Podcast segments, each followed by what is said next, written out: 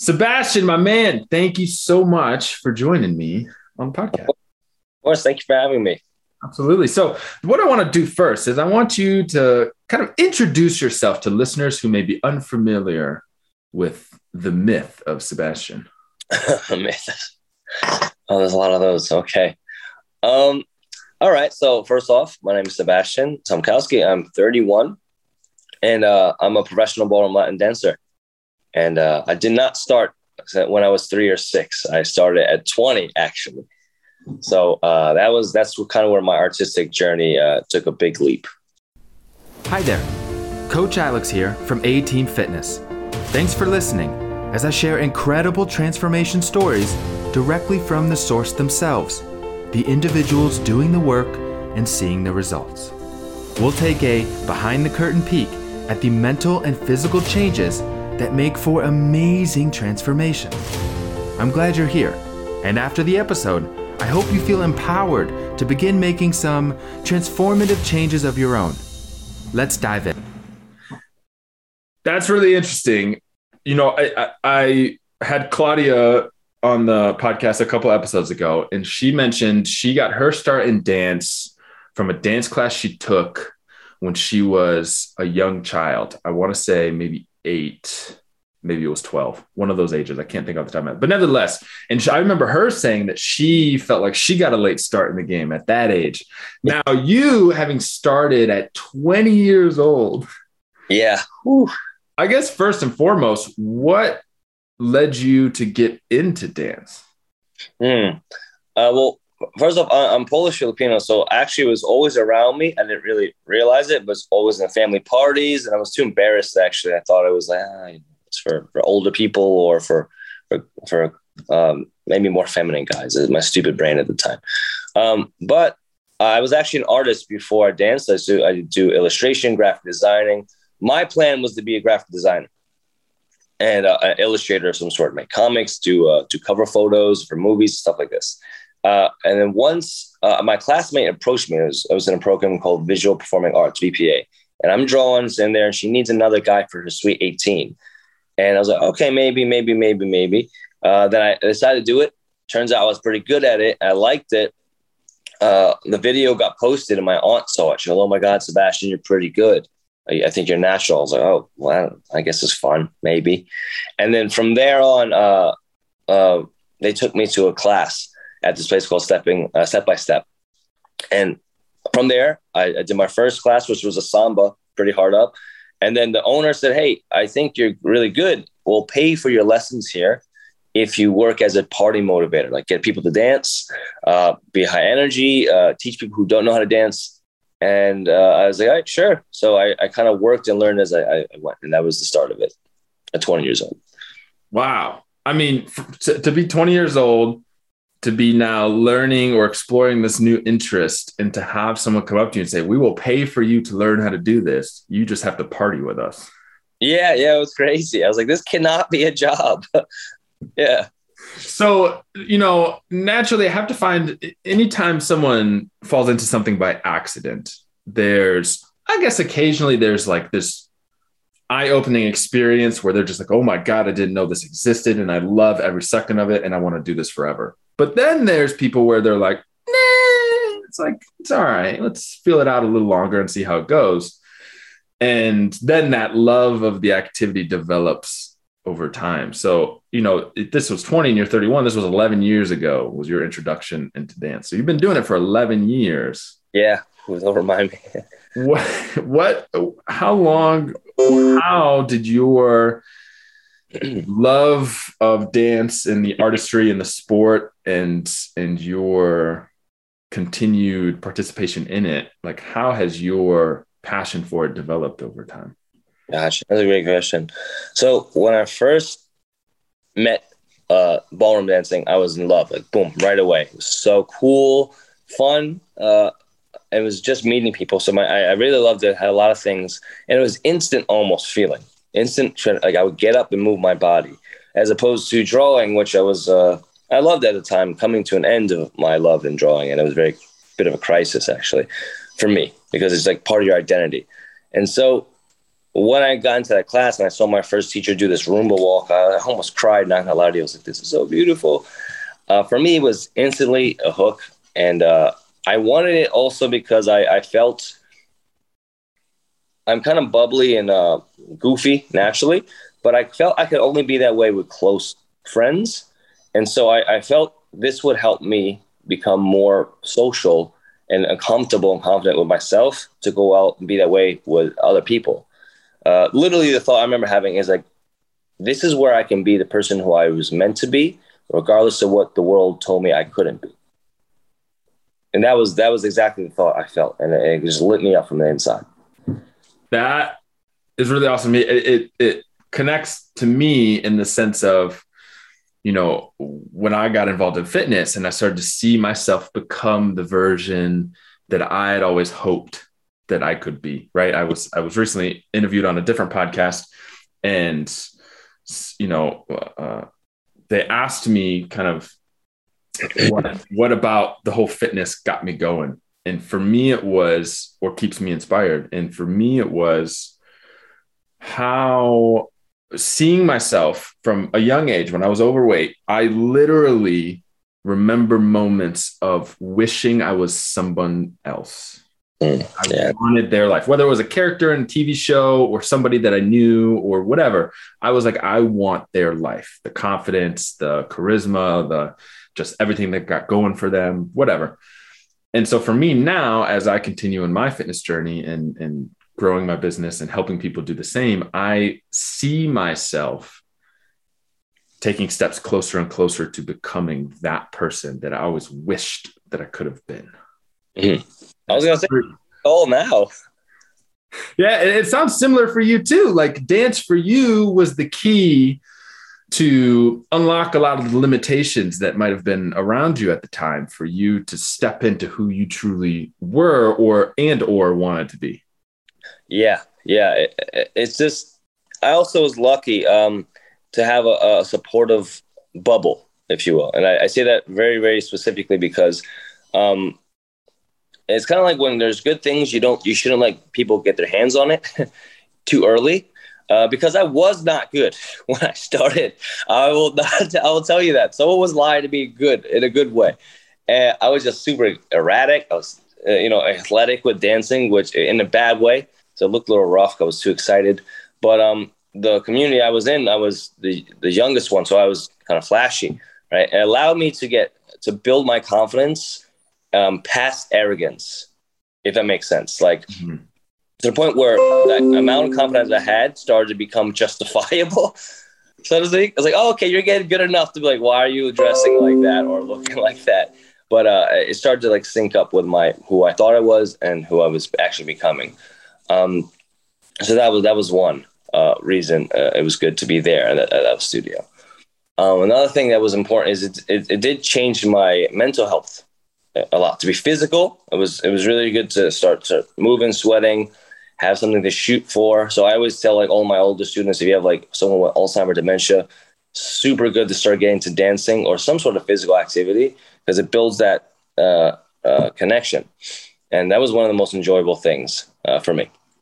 I think I kind of went off somewhere, but yeah. No, I, I, I love every bit of that, and there's a lot that I want to kind of unpack there. The first is, you know, with the the movement of dance, it's interesting, right? You know, myself taking dance lessons now for the past five years or so. Oh God, it's been five years, right? rabbit hole.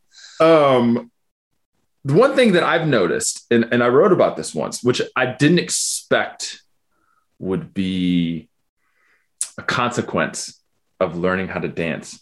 In this, and you can attest to this, right? When you're learning how to dance and you're bad at it at first, but then you get better, it's really good at building awareness of where your body is in relation to other parts of your body and the environment around you. Mm-hmm. right? Not only do you have to, when you're dancing with a partner, you have to know where they are in relation to where you are, in relation to your routine, your choreography, but also, as I witnessed at Ohio Star Ball, ball this past November in relation to other people on the floor too. You can't be bumping in or trying not to bump into other dancers, not knowing where they are. Mm-hmm. And so, interestingly for me, ever since I started taking dance lessons, I noticed that I stub my toe or hit my body on things in my house less. Oh, good. Yeah. Because I know where things are in relation to the rest of my body. You know what I mean? I'm less clumsy. Yeah. Yes, that's so true. Wow. Wow. Now I'm to start checking, like, see how many times I do things. If I still, uh, that, and you bring up a great point. I, I actually was super clumsy. So my, my mom was like, You're to be a dance instructor? Because she wanted me to be a nurse, like a Filipino dream, right? Like, go, go for it, you know, that or something else, uh, you know, medical related. But that is so cool you recognize that. Um, why I bring that up? Oh, so the awareness that I felt that to piggyback off you, um, I I felt awareness of my ego, one, my own body, uh, my and respect, respect for the process of what it takes to learn to be a, a top champion, and respect for another human being. Um, because in dancing, I'm not sure if it's in other fields, but you gotta get this big ego in your head about who you want to be. I'm this star, um, and, and it kind of takes over and justifies some pretty bad behavior. And um, I've been very lucky with my partners who are who have been uh, not who don't put up with that. And uh, it taught me how to kind of be a man. So dancing grew me up in a way, uh, mentally and physically, but then also breaks you down. It also taught me when we are working in our sessions how to be more cognizant of form mm-hmm. and form because when you're in front of people and you look at those videos, you go, it doesn't, it doesn't work, or you're struggling and you can't make those rounds. Uh, you start to really appreciate uh, the the simplicity of something and then the efficiency of something.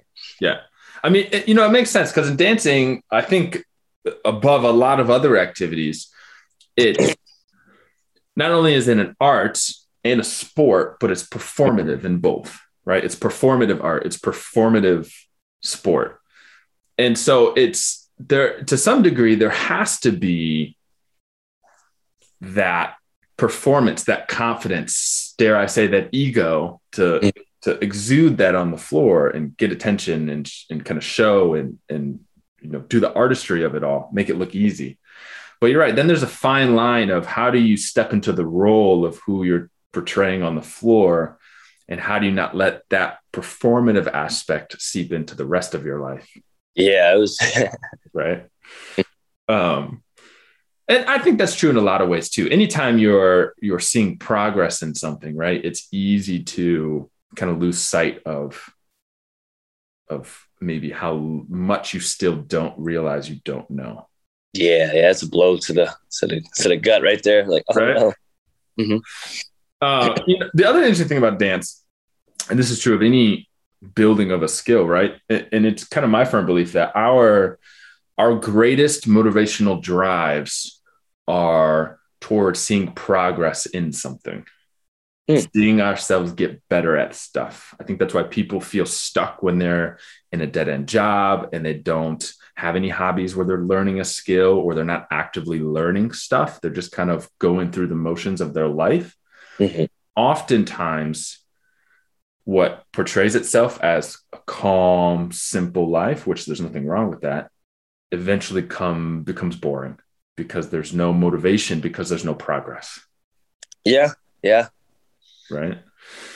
And and I think having the dance for you, especially early on, that seeing that progress in yourself.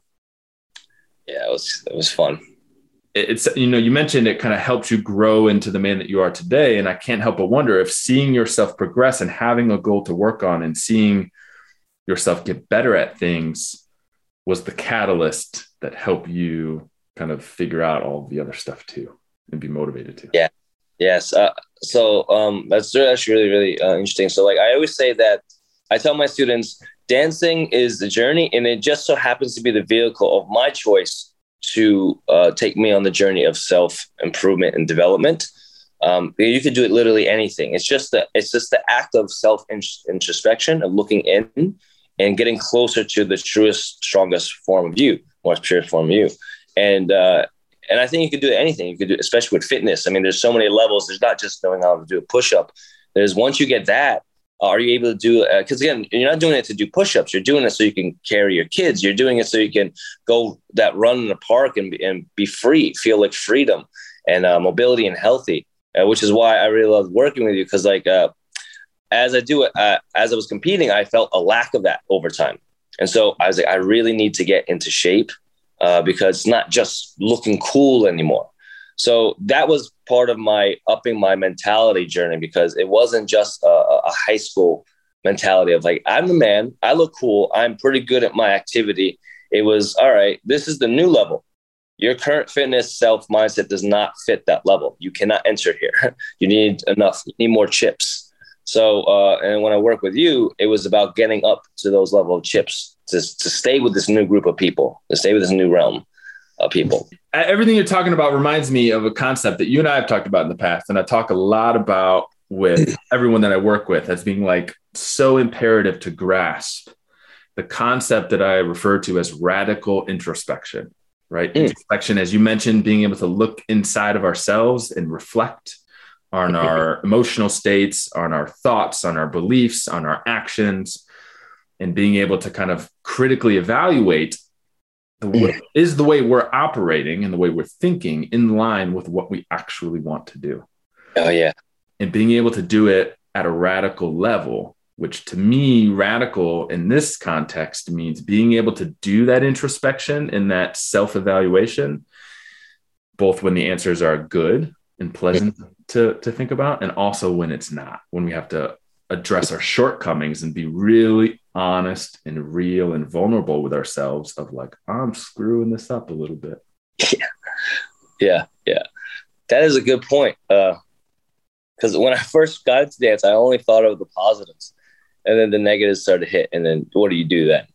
Yeah and i think the risk of that right is most people and, and i think the majority of people go through life ignoring all the negatives or not addressing the things about themselves that drive some of the negative outcomes in their life. And so the trap, right? The risk of that is repeating the same mistakes over and over again, thinking that it's some sort of external factor that's just bad luck or other people are the problem or these external things outside of me are consistently causing these issues.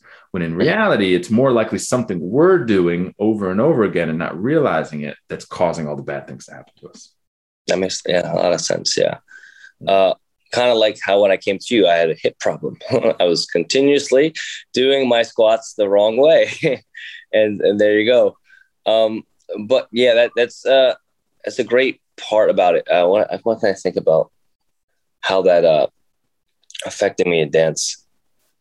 A lot of it was social negative impact, actually. From learning dance, of course, we built we talked about building an awareness, and uh, the hardest part was how was I treating my partners? For me, was I was I being uh, sometimes you could disrespect people and think they're disrespecting you. And that's that was my thing. I, I, didn't realize like, oh, I'm actually not being so nice. I'm not really understanding or even listening first.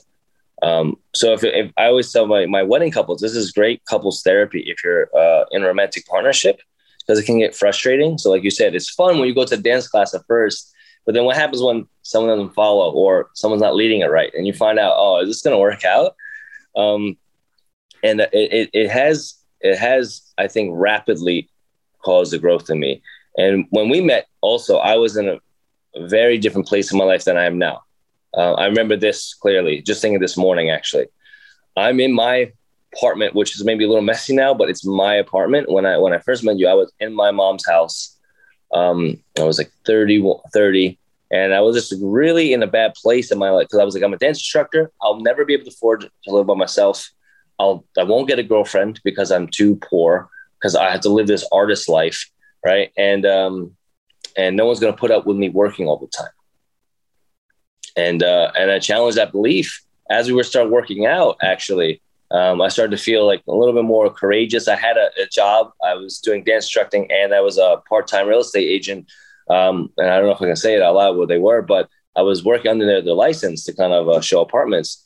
And I didn't really like the hours because I was working seven days a week, practicing like literally from 8 a.m. and finishing at 10, and then having the, the, the weekend job Friday, Saturday, Sunday from morning till five, drive, dance till maybe 10 again, and then do it over.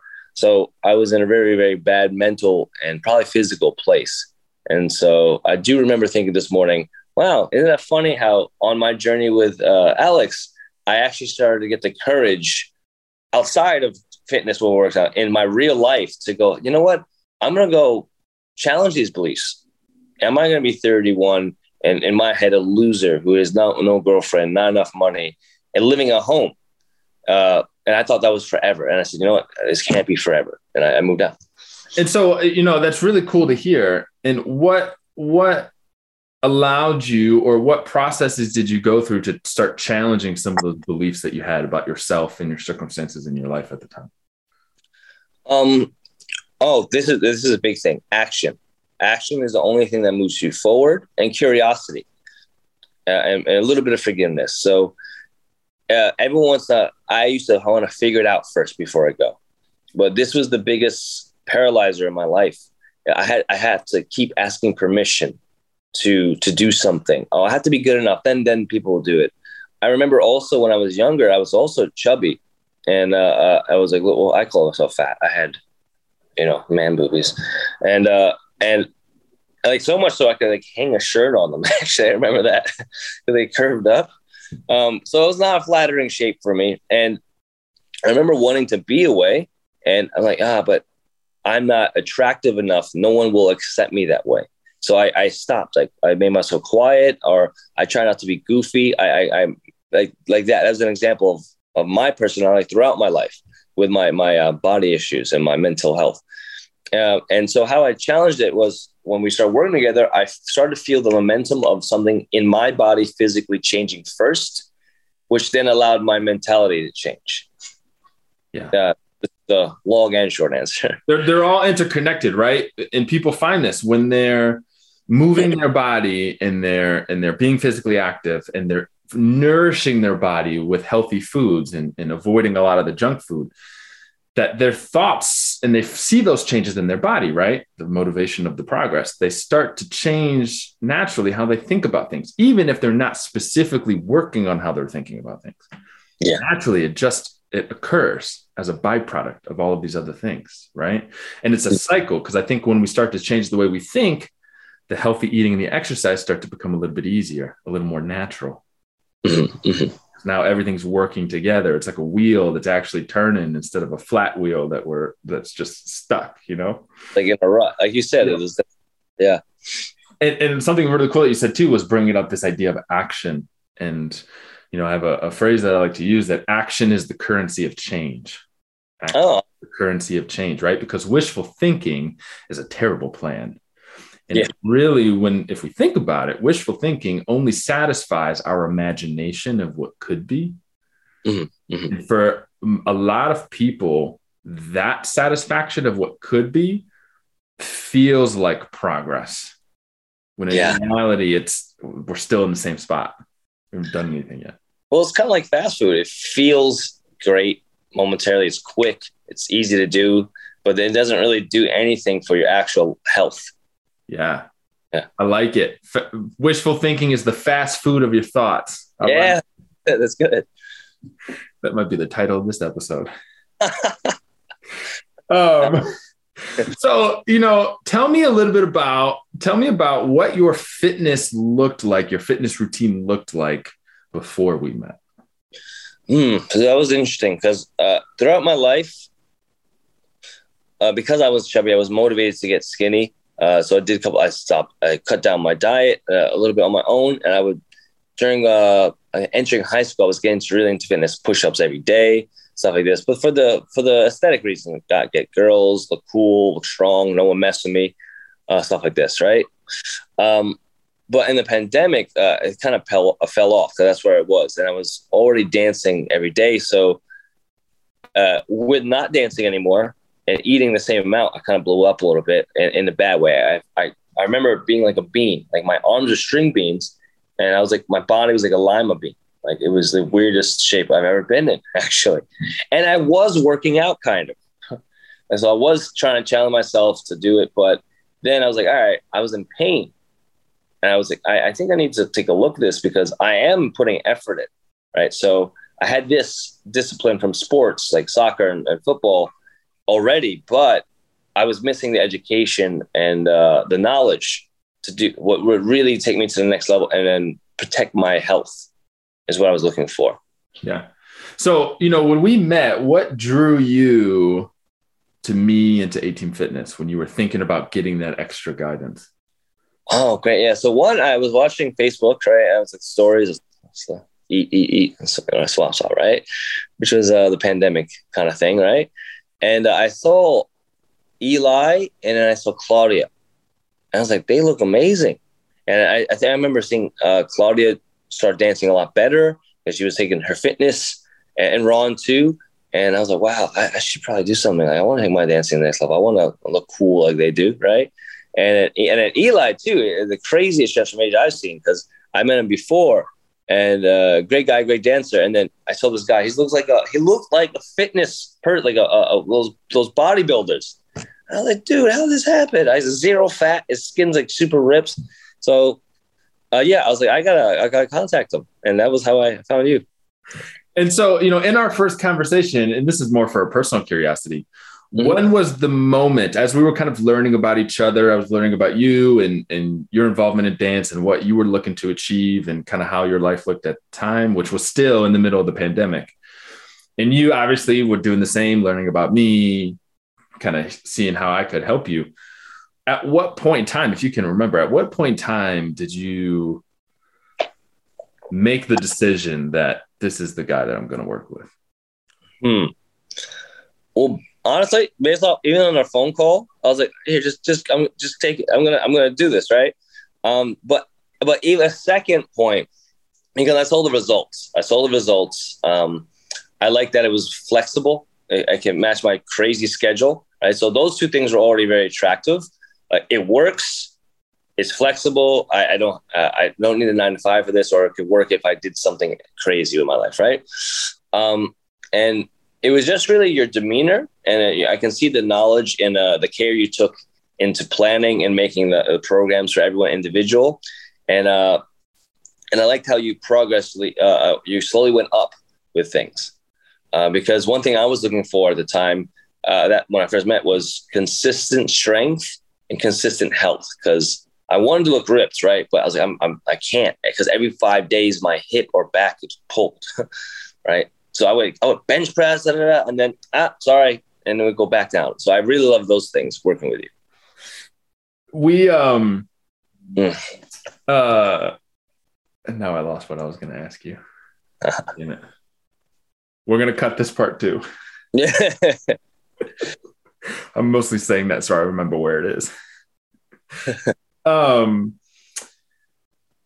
was when you when you decided to enroll in the program what, was there anything that surprised you or was different than what you were expecting with regards to participating in an online coaching program? Hmm. One thing again we talked about the discovery of yourself. It revealed to me how actually undisciplined and, and or a, a issue of consistency I have personally. So I think I used to blame it on my busy schedule or whatever, right? But I'm pretty inconsistent in a lot of areas of my life, and that actually showed me. So I was like, all right, it's going to take me a, a great deal of myself to to to build this consistency, to build this discipline. And uh, what was what was very great was uh, oh, I found one fun was that there's the videos that made it easy. So if I had questions, there was no excuse why you couldn't do it. Right? I had a call, I could ask you and do them right there. I was like, all right, I, I got to get this done. He's laid it out. He's done all the work. It's just I got to do it now. So I really love that aspect about it, and it, I wasn't expecting that actually. It, you know, it's interesting because what, what I'm hearing you say is prior to that, it, it, and you, you know, make no mistake, you have and probably still do have a chaotic, busy schedule that even I was shocked that you were able to continue with for as long as you did. Yeah. And so it sounds like prior to us meeting, it was easy to write it off as a busy schedule being the reason why you couldn't do all these things. And then you joined the online coaching program. And now, as you said, it was flexible. It was built around your schedule. We had come up with a game plan for where and how to fit these exercises in, up to and including home exercises that you could do right there in your apartment before leaving for the day, et cetera, et cetera. And it it, it seems like once we knocked all of the barriers of time out of the way mm-hmm. and it still wasn't happening that became the light bulb moment of okay maybe it wasn't actually the time management to begin with yeah yeah yeah and uh, it was super fun to see. Actually, I was like, oh wow, it was, was kind of like the life coaching or just general like therapy in a way because it, again, uh, uh, from choosing to join and taking action in some way, even if I didn't get the exercises done, I still propelled myself in life because I'm like, all right, this is a wall I need to face. Yeah. Even if I missed the workout, that was the funniest part. Even if I missed my own workout at 18, the, the program still helped me eh, overall, my health, mental health, spiritual health, if you want to put it that way too. And then, of course, physically. Yeah. And it's interesting because I know a lot of our weekly coaching calls took the direction of kind of highlighting more mindset related topics. I think that was the bulk majority of what we talked about every week. Yeah. Things related to mindset. And so, you know, as we've been talking about mindset interrelated to all of these things, right? It we can, I think a lot of fitness coaches approach it as they need to know how to eat right, they need to know what exercises to do, and then it's their responsibility to do it, and kind of neglecting the mindset part of things where yes if we get the diet and nutrition down it leads to a better mindset. But oftentimes and this is where it gets tricky most people need a better mindset before they'll get consistent with the exercise and the nutrition. Mm. right? So oftentimes mindset's the precursor to get better at the fitness which then gets better at the mindset right? It's kind yeah. of the starting point of the cycle. And so in what ways if and as specific as you might be able to recall did some of those conversations on the mindset topics really prove helpful for you? Mm. Uh, well, they were always extremely helpful because I can only speak personally, but I'm quite, I can't tell if it's neurotic, but emotional. And uh, I, I, get into kind of pity parties quite easily. Uh, over time, it's become a little bit more, especially during the pandemic. I had a lot of things personally happen to me um, that really made my negative my my mindset negative. So that was my go-to emotion. That was my emotional home. It's not going to work. Uh, i can't do it. It was right away there right? And it seems so real. Like that must be the only option. There's no other way. Any, and anything else you're saying is instagram inspirational quotes. So i couldn't even dig myself out i felt right? So the mindset for me was huge. It was is it was uh, the detriment in my life, it was it was essential for me to get a new one, or else I felt I would die. Uh, and I, I, don't mean to be exaggerating like that. That's literally what I felt. Um, so how the how it worked was when we were working. Uh, I remember you were telling me something about one. I was I allowed myself to just do one percent better every day.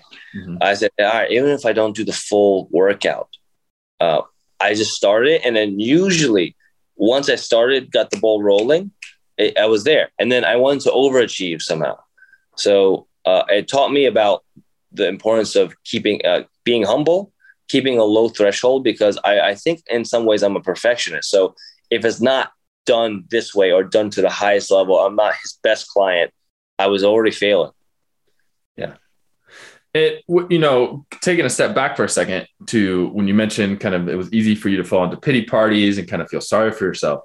What do you do now when you start to feel yourself go into that place of maybe something unfortunate happens or it's been a stressful day whether in your control or not and you start to feel yourself go to that negatively driven emotional place? How do you acknowledge it address it and then try to combat it uh, first, I, I, I, tell myself, um, I allow myself to feel it, but I, I tell myself it's not real. Like, uh, it's real for now, but it doesn't mean it's the truth of, of the situation. It's just a possible truth, right? All right, cool. You do feel sad or you do feel frustrated, right? Um, so when I do that, I kind of actually go for a run or just do push ups on the spot uh, because I need to break that. I need to break it. It's not real. Get out of that place so now I just do push ups, squats. Like I have a preset workout I do in the morning. Um, based on what we did, I just take input into one, two, three, and I make it easy. And uh, and then uh, and I'm like, all right, boom. I do a ritual and I get out there. So if I'm feeling upset at a comp, let's say, uh, I felt really nervous in NYDF. Uh, and so normally I want to be bubbly, but I didn't talk to anyone. I, I didn't feel like really uh, good there actually. So I just did I did 25 push-ups, I did 25 squats, and I did 20, uh, 50 jumping jacks. And by the time of uh, of 50 jumping jacks, I was like, wait, what, what was I upset about? I just remember I had to get to the comp. So it helps me short circuit it if it's a long answer. Yeah, no, I love that answer, especially when you said that you have to make yourself realize that just because you're having those thoughts and feeling those emotions doesn't mean that the story you're telling yourself is real. Yeah, yeah. Right. And so being able to challenge that, because I, I know a lot of people, myself included, for a very long time, those stories that we tell ourselves in our head, those are our reality.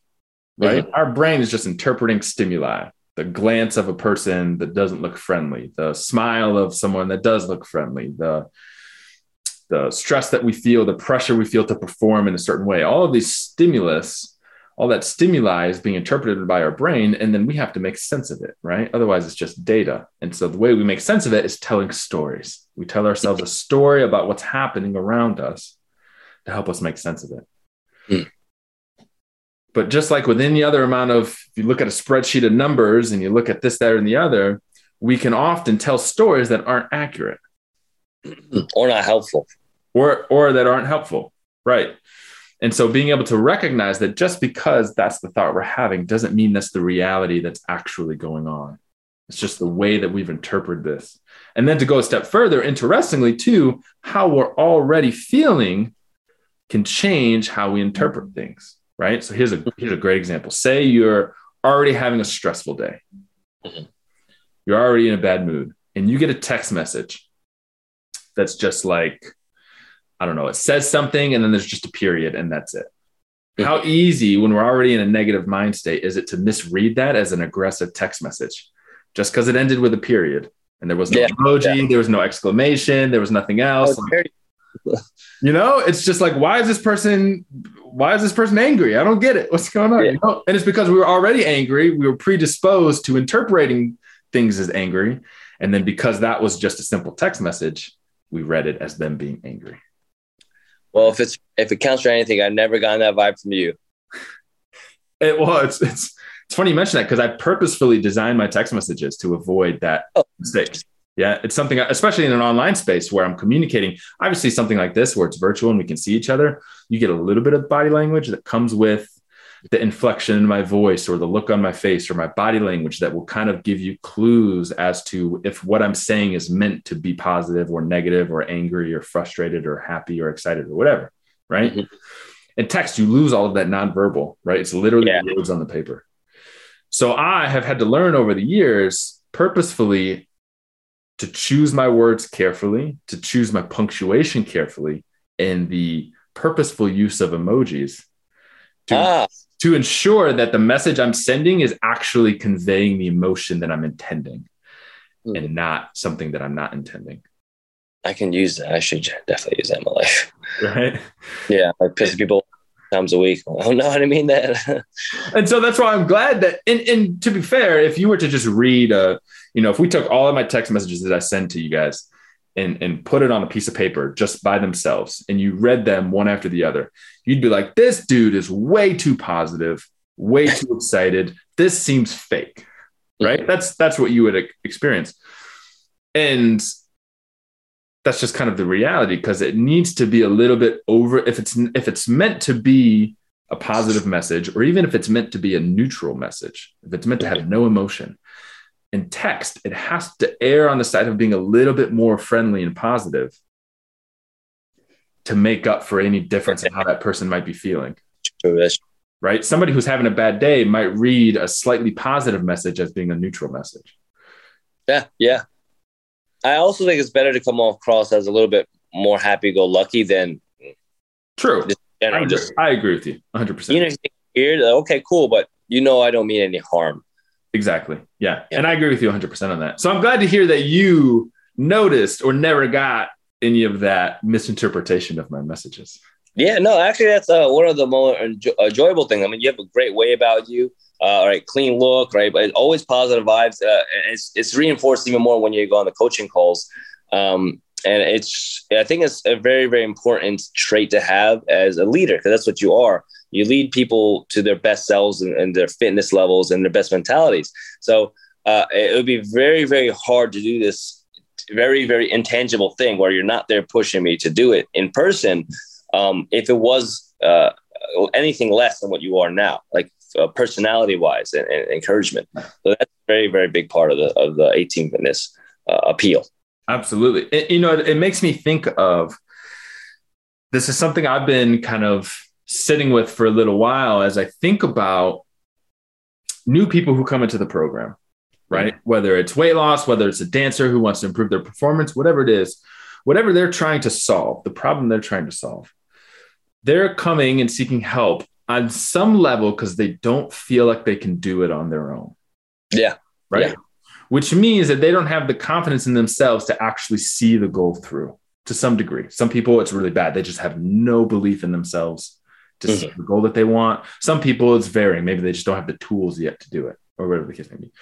So, what I've learned is new people coming in, my goal naturally is to instill in our conversations and the progress that we see a belief in yourself to mm. be successful. That's my ultimate goals. I want you to firmly believe in your ability to succeed not only in fitness, but in dance and life, whatever. But in order to start building that confidence in you, we have to start seeing some wins first, right? You have to see yourself, you can see the progress, right? You have to see yourself being successful to start believing that you can continue to be successful. And so the challenge, of course, is how do I get someone to actually do the work and see success in order to start believing in themselves when they don't currently believe in themselves?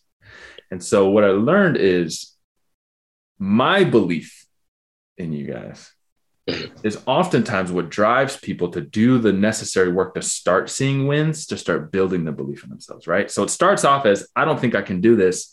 I don't know how it's going to work to wow, this dude really believes that I can do this maybe he's right. Let's find out. And yeah. then they start to see themselves win. Mm-hmm. And then they're like, wow, I'm kind of doing the thing.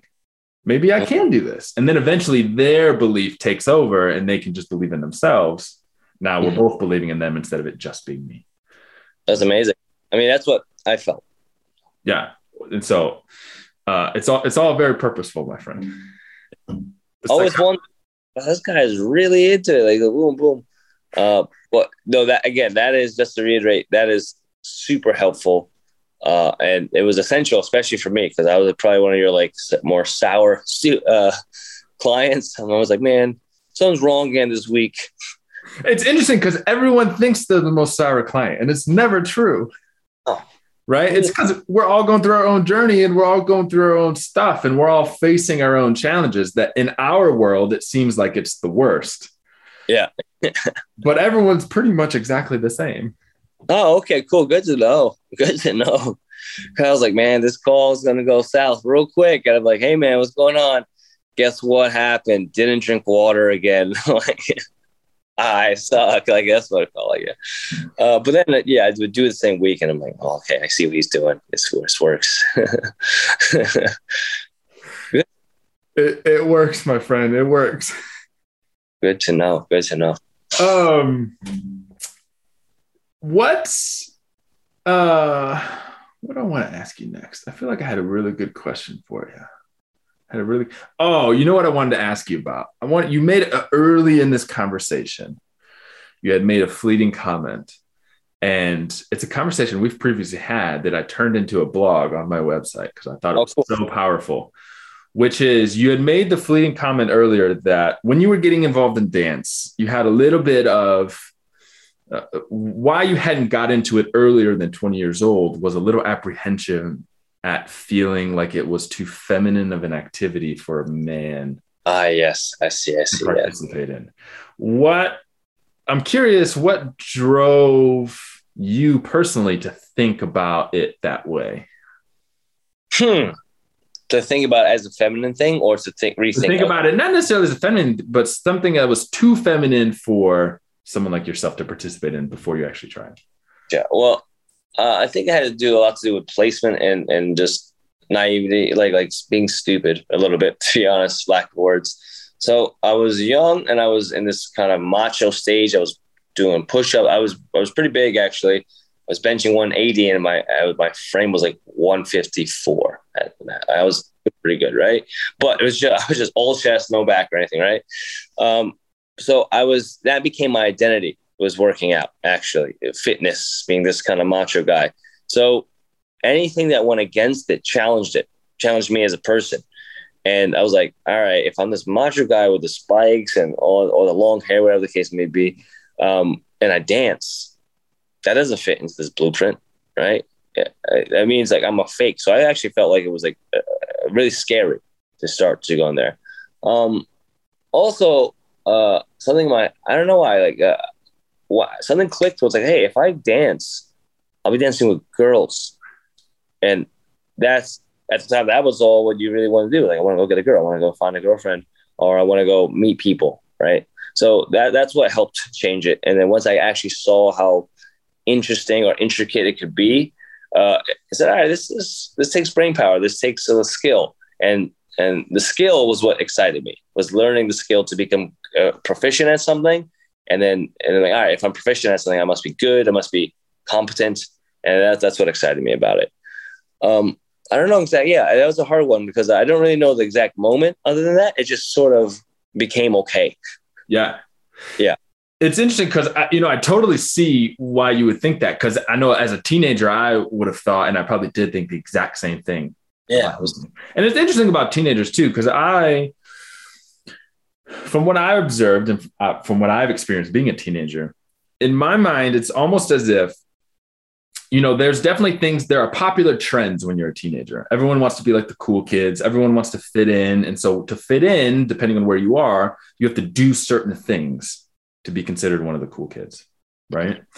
And my inclination in, in now retroactively looking at that is nobody, when they're a teenager, knows who they are. Everyone's figuring out what kind of person they're going to become, what their interests are, who they're going to be as a person. Mm-hmm. And when we, as a social species, don't understand our place, we mm-hmm. look to those around us to figure out what's normal, right? So, as an example, if you've ever been to, you know, you mentioned prior to us recording that you had just went to Peru, and so you went to a foreign country where the culture is very different, and so maybe you experience this either while you were there or other times in your life. If you were at a restaurant or you're in an environment that's culturally different, where there might be different customs, there might be different rituals. Mm. And you might be sitting at dinner and there's a certain thing you have to do beforehand and you're not sure what to do. So you look around, right? Yeah. You look around and you see what is everyone else doing? And then what am I supposed to be doing? right? That's what we do. We look around and we yeah. see what everyone else is doing. So as teenagers, when we don't know who we are and we're trying to figure it out, we do that same thing. We look around. What is everyone else doing? If everyone else is vying to be this certain mold of a person, what's mm-hmm. popular, then we can feel pressure to be that way, even if it's not true to who we are, because we don't. Yeah. Actually, you just rem- you reminded me of the thought. F- funny how it just came to me. All right, so I, I yeah, why? I grew up in a very I grew up in Jersey City, and it's inner city, and uh, I was the only well, at the time I looked white. I don't know how to explain it. Like when I was younger, I looked a little bit more white, and and it's a predominantly like interstate black, Spanish, uh, ethnic, right? So it was very unsafe for me. So I I and I'm small. I'm a short guy. So uh, I I bulked up as soon as I could because I was I was tired of being considered the weaker person. I actually had a kid say to me, "Do you think a white kid could actually beat a black kid at anything?" And and of course, you look back now, he was probably in pain about something, uh, but that was the that was the case for me. Uh, and my first day in Jersey City, I remember I was five years old. I got smacked across my face from a little five year old too. And then I looked up, there was 20 adults that are all bloods. And I just, I had to push it down because I was smart enough to know if I hit this kid, I'm going to be in trouble. Right. And, and I, I just played, I was trying to play basketball. I couldn't. I was like, all right. And I think that's when the mentality shift split I was like, all right, I'm such a loser. Only a loser would do that or get that done to. I'm not going to tell my mom. She'll be so ashamed of me. I remember that feeling actually. And so I did everything I could growing. I was goofy, but then it became to a point where the goofiness again was not okay. It, it was deadly. You would get jumped. If someone smelled that you were afraid, they would they would they would mess with you right away. And even then, they would probably just mess with you, right? So it was it was detriment. It was it was super important for me to become this ripped, powerful looking kid. I was the only kid was like I was doing like pull ups. I remember they're like, "Oh, you're you're like the black dude now. You're like like you're you're one of us." So I had to earn my stripes to get in to be protected. All right, and uh, I had to be the crazy kid.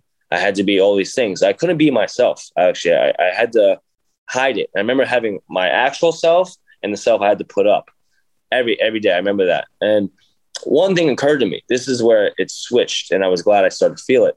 Uh, m- two of my friends died. Actually, uh, one uh, got shot down uh, the street from my house, uh, and he was like I forget how old he was, but he uh, he was he was young, right? And he got shot right in the head of his own car. Took he was selling weed, and and they took his they took his stash, shot in the head right there, dead, left on the side of the road. And he was a super macho guy. And then my other friend, same thing. He was on the opposite side. He got good. He went and became a cop. Got shot right. His first job as a detective or something, or a police officer, shot right in the face uh, at a Walgreens because some guy took the Walgreens attendant's gun, shot him uh, as he responded, and then decided to get pelted by police. And then a race war happened. Um, but I decided from then on, masculinity was a box. It's a coffin because all you can be is hard. All you can be is tough. You can't be creative. You can't be uh, you can't be any of that stuff. And it was very painful because that's who I was. I was an artist, and I was living half a life. I was only being myself with my people. Uh, when I went on, I would almost feel like fake. Like it's part of me. Like I, I consider myself pretty tough, um, and I fought in people and all that stuff. But I would always have to be like this what's up, yo? What's going on? I, I, was it was putting a front up, and uh, and then I found dance, and I was like, I, I can I can breathe, I can I can show other people because I was an artist, so it was part of my intellect, but it was never visual. I was never allowed to just be free and, and, and to feel the things I was already feeling. So that's I remember that's the thought that led me to be okay with uh, with dancing. That's such a powerful experience, and I appreciate you sharing it all yeah. I mean, it's very clear that you became who you had to become in that environment in order yeah. to survive. And then once you broke free of that environment, then you were able to, as you acknowledged that the masculinity was a box that put you in a coffin, as you will. It was, you know, it, you allowed yourself to climb out of that box and see what yeah. else was out there.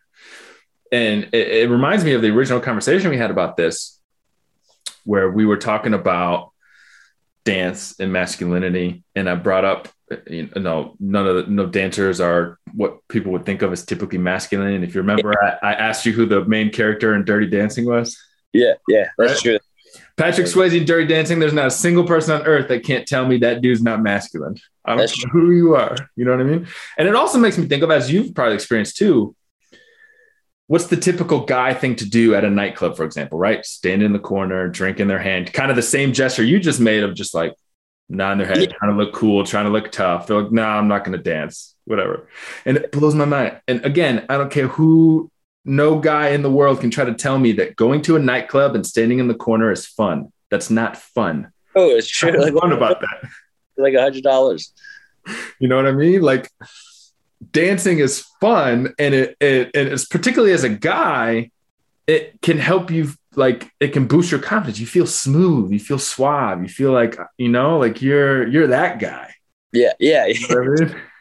yeah uh, and so it's so interesting how easy it is for people, and this is true of, of men in dancing and you know women with a lot like women in lifting, for example. Of a lot of women are afraid to lift because they're afraid of getting bulky or they look manly or it's a manly activity. Hmm. And it's oftentimes those those activities that we're afraid to do because it's too feminine or too masculine or whatever more often than not only enhance the qualities that we actually want of our masculinity or our femininity right yeah. so as we talked about with the dance when you can confidently walk out on a dance floor and you can have the moves you can be smooth you can keep up and have a good time and dance that only makes you more masculine, right? Yeah. more attractive. It makes you more interesting. It makes you more of a man because you're confident and you're not letting fear hold. Yes. You. With women in lifting, as a as a counter example, mm. Lifting weights for a lot of women who are afraid of getting bulky or broad shoulders, or you know they want a more feminine figure, they want more curves and stuff like that lifting weights in reality will only enhance the things that they want out mm. of a feminine body. It won't make them blocky. It won't make them bulky. It will make them have all of the qualities in their body and their shape that they want. Mm-hmm.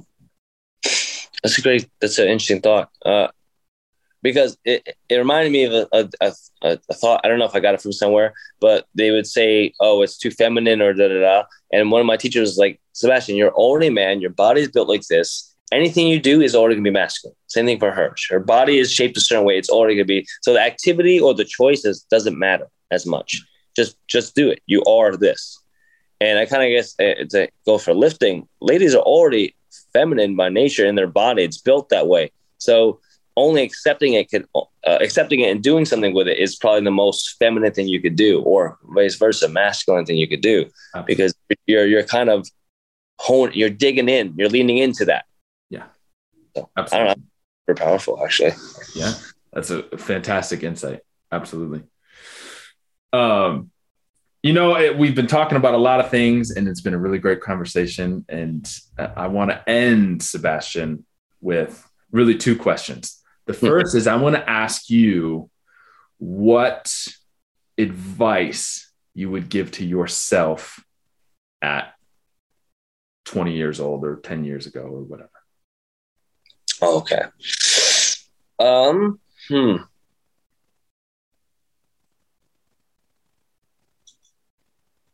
20 years old. I would say um, focus very much on your own ambition, your own dreams, your own uh, intellect, things like this. Do it more for you. Uh, forgive yourself for for anything you've done or for all your shortcomings because they were preset and you're learning through them. Um, and the rest is uh, as much as you can help as many people as you're able as you're able to, um, because the for me the what was dangerous was a selfish mindset. Uh, it didn't lead to any potential growth. Uh, I, I, could, uh, you know, I could have done a lot more studying. I think, yeah. So study all your passions and yourself. That would be a better way to say. It. Study all your passion yourself. Help as many people as you can, and when you're able, and then forgive yourself uh, for your past self because you were learning. That's pretty powerful. Growth, service to others, and forgiveness. Those are some pretty important themes. Yeah, yeah, yeah. I love it. So, how I want to end, Sebastian, is I want to give you the opportunity to ask me any question that you want. Let's see. Oh, one I I always like to know this. It might be a little personal. So, how, two part, how did you and your girlfriend meet? How did me and Katrina meet? It's a funny story, actually. It's a funny story. We, at the time, I was training in person at a gym. There were maybe four other trainers that worked out there. And we, this was back in 2015, I want to say. It was the night before Thanksgiving. So, when the Wednesday before Thanksgiving, biggest bar night of the year. Myself and these other trainers, for the first time together, decided we were going to go out to a bar and we were going to go hang out for the night.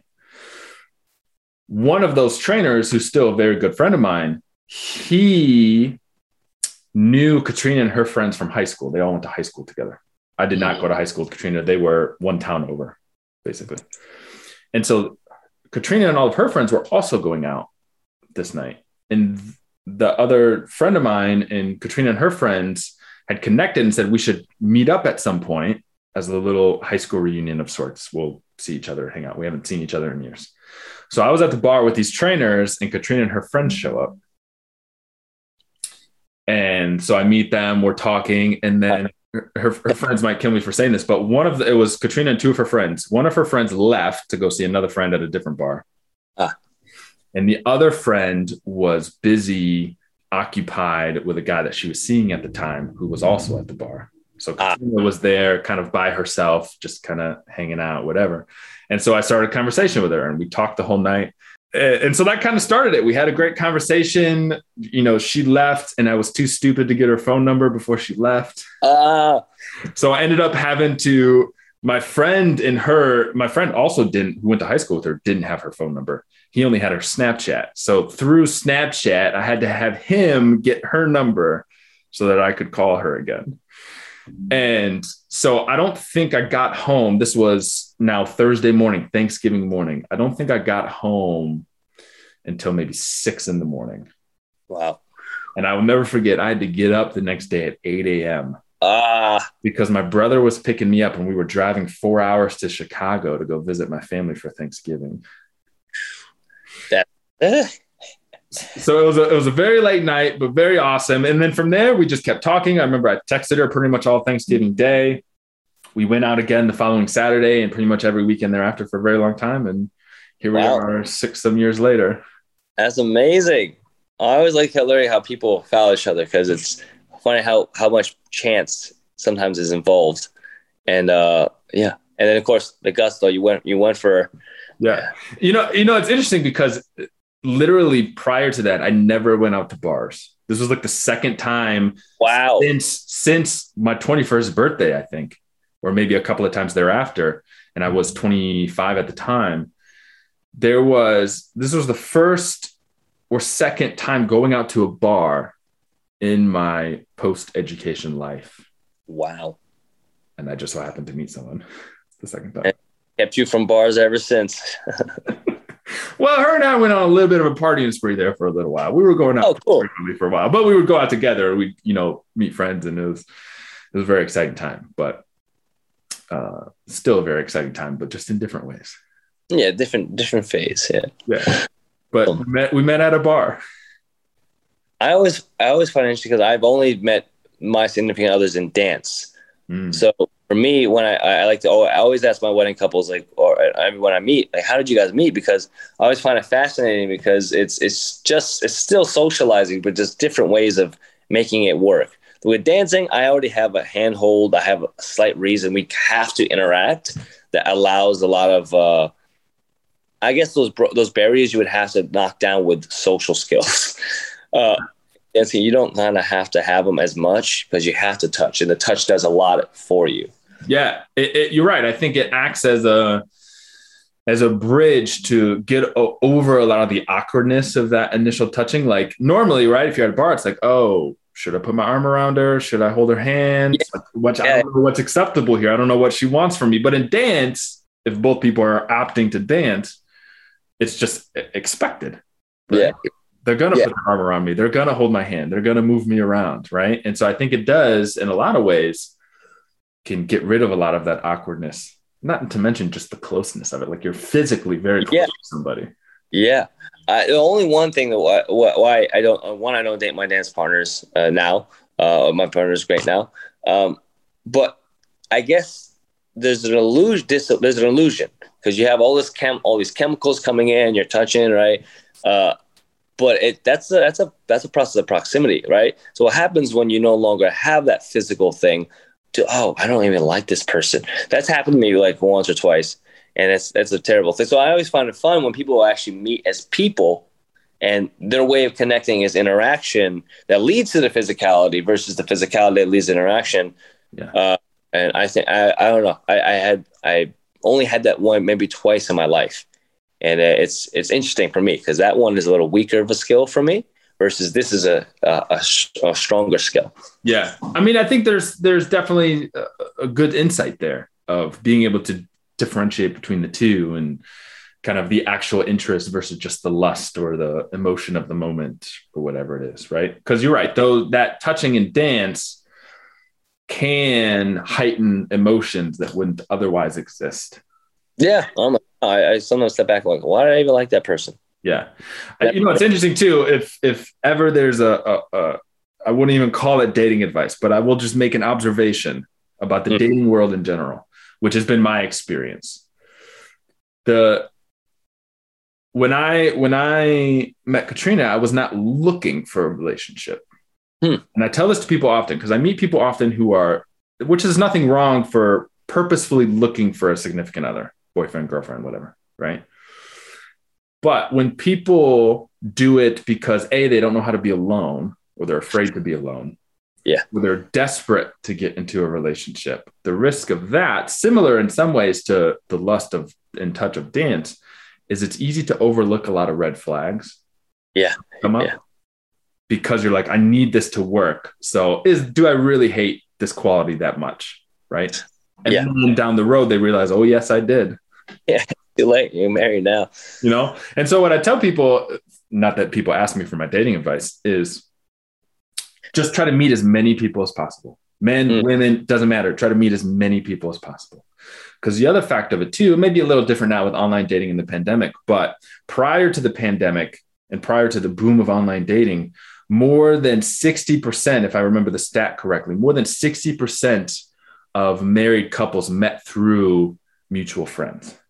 Ah, yeah, yeah. So, because the more people we know, the more networks we're in, not to sound too executive like, but the more um, social circles that we can go into, the more Mhm. options we have. It's Right. true. And so, anytime that I've gotten into a relationship, it's been how can I just meet and befriend as many people as possible? And then, in so doing, because I'm not looking for a partner, I can be a little bit more aware of the red flags that I don't like versus the things that I do like. And then I'm not jumping into something that's not right, Yeah, yeah, yeah. Mm-hmm.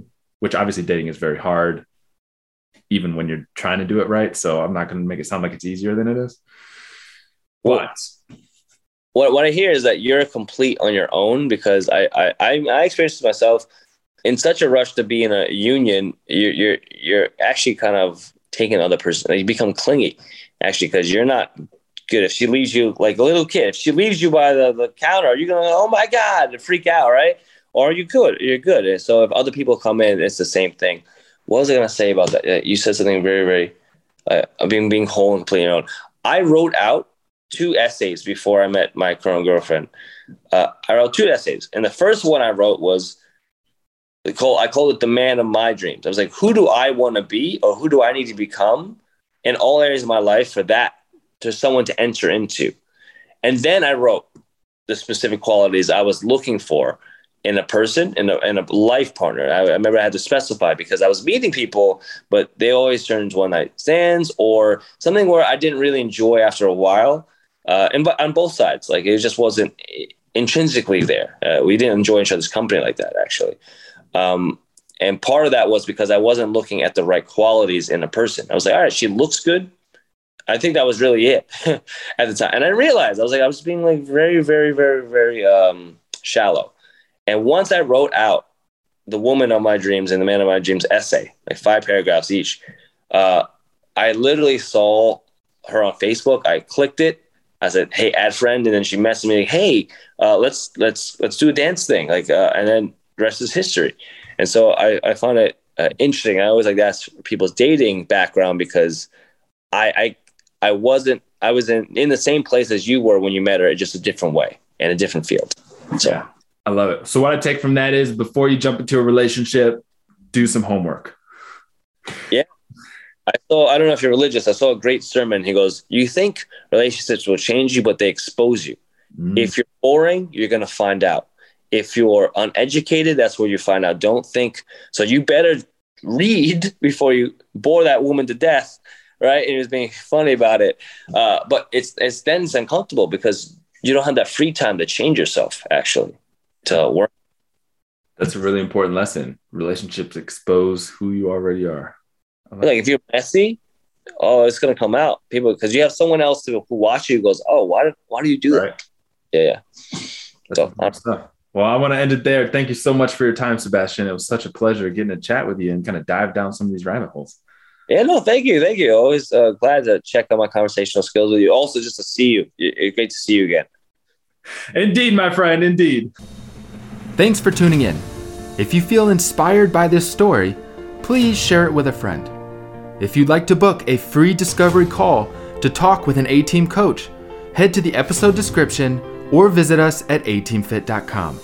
That's A T E A M F I T.com. We'll see you again soon.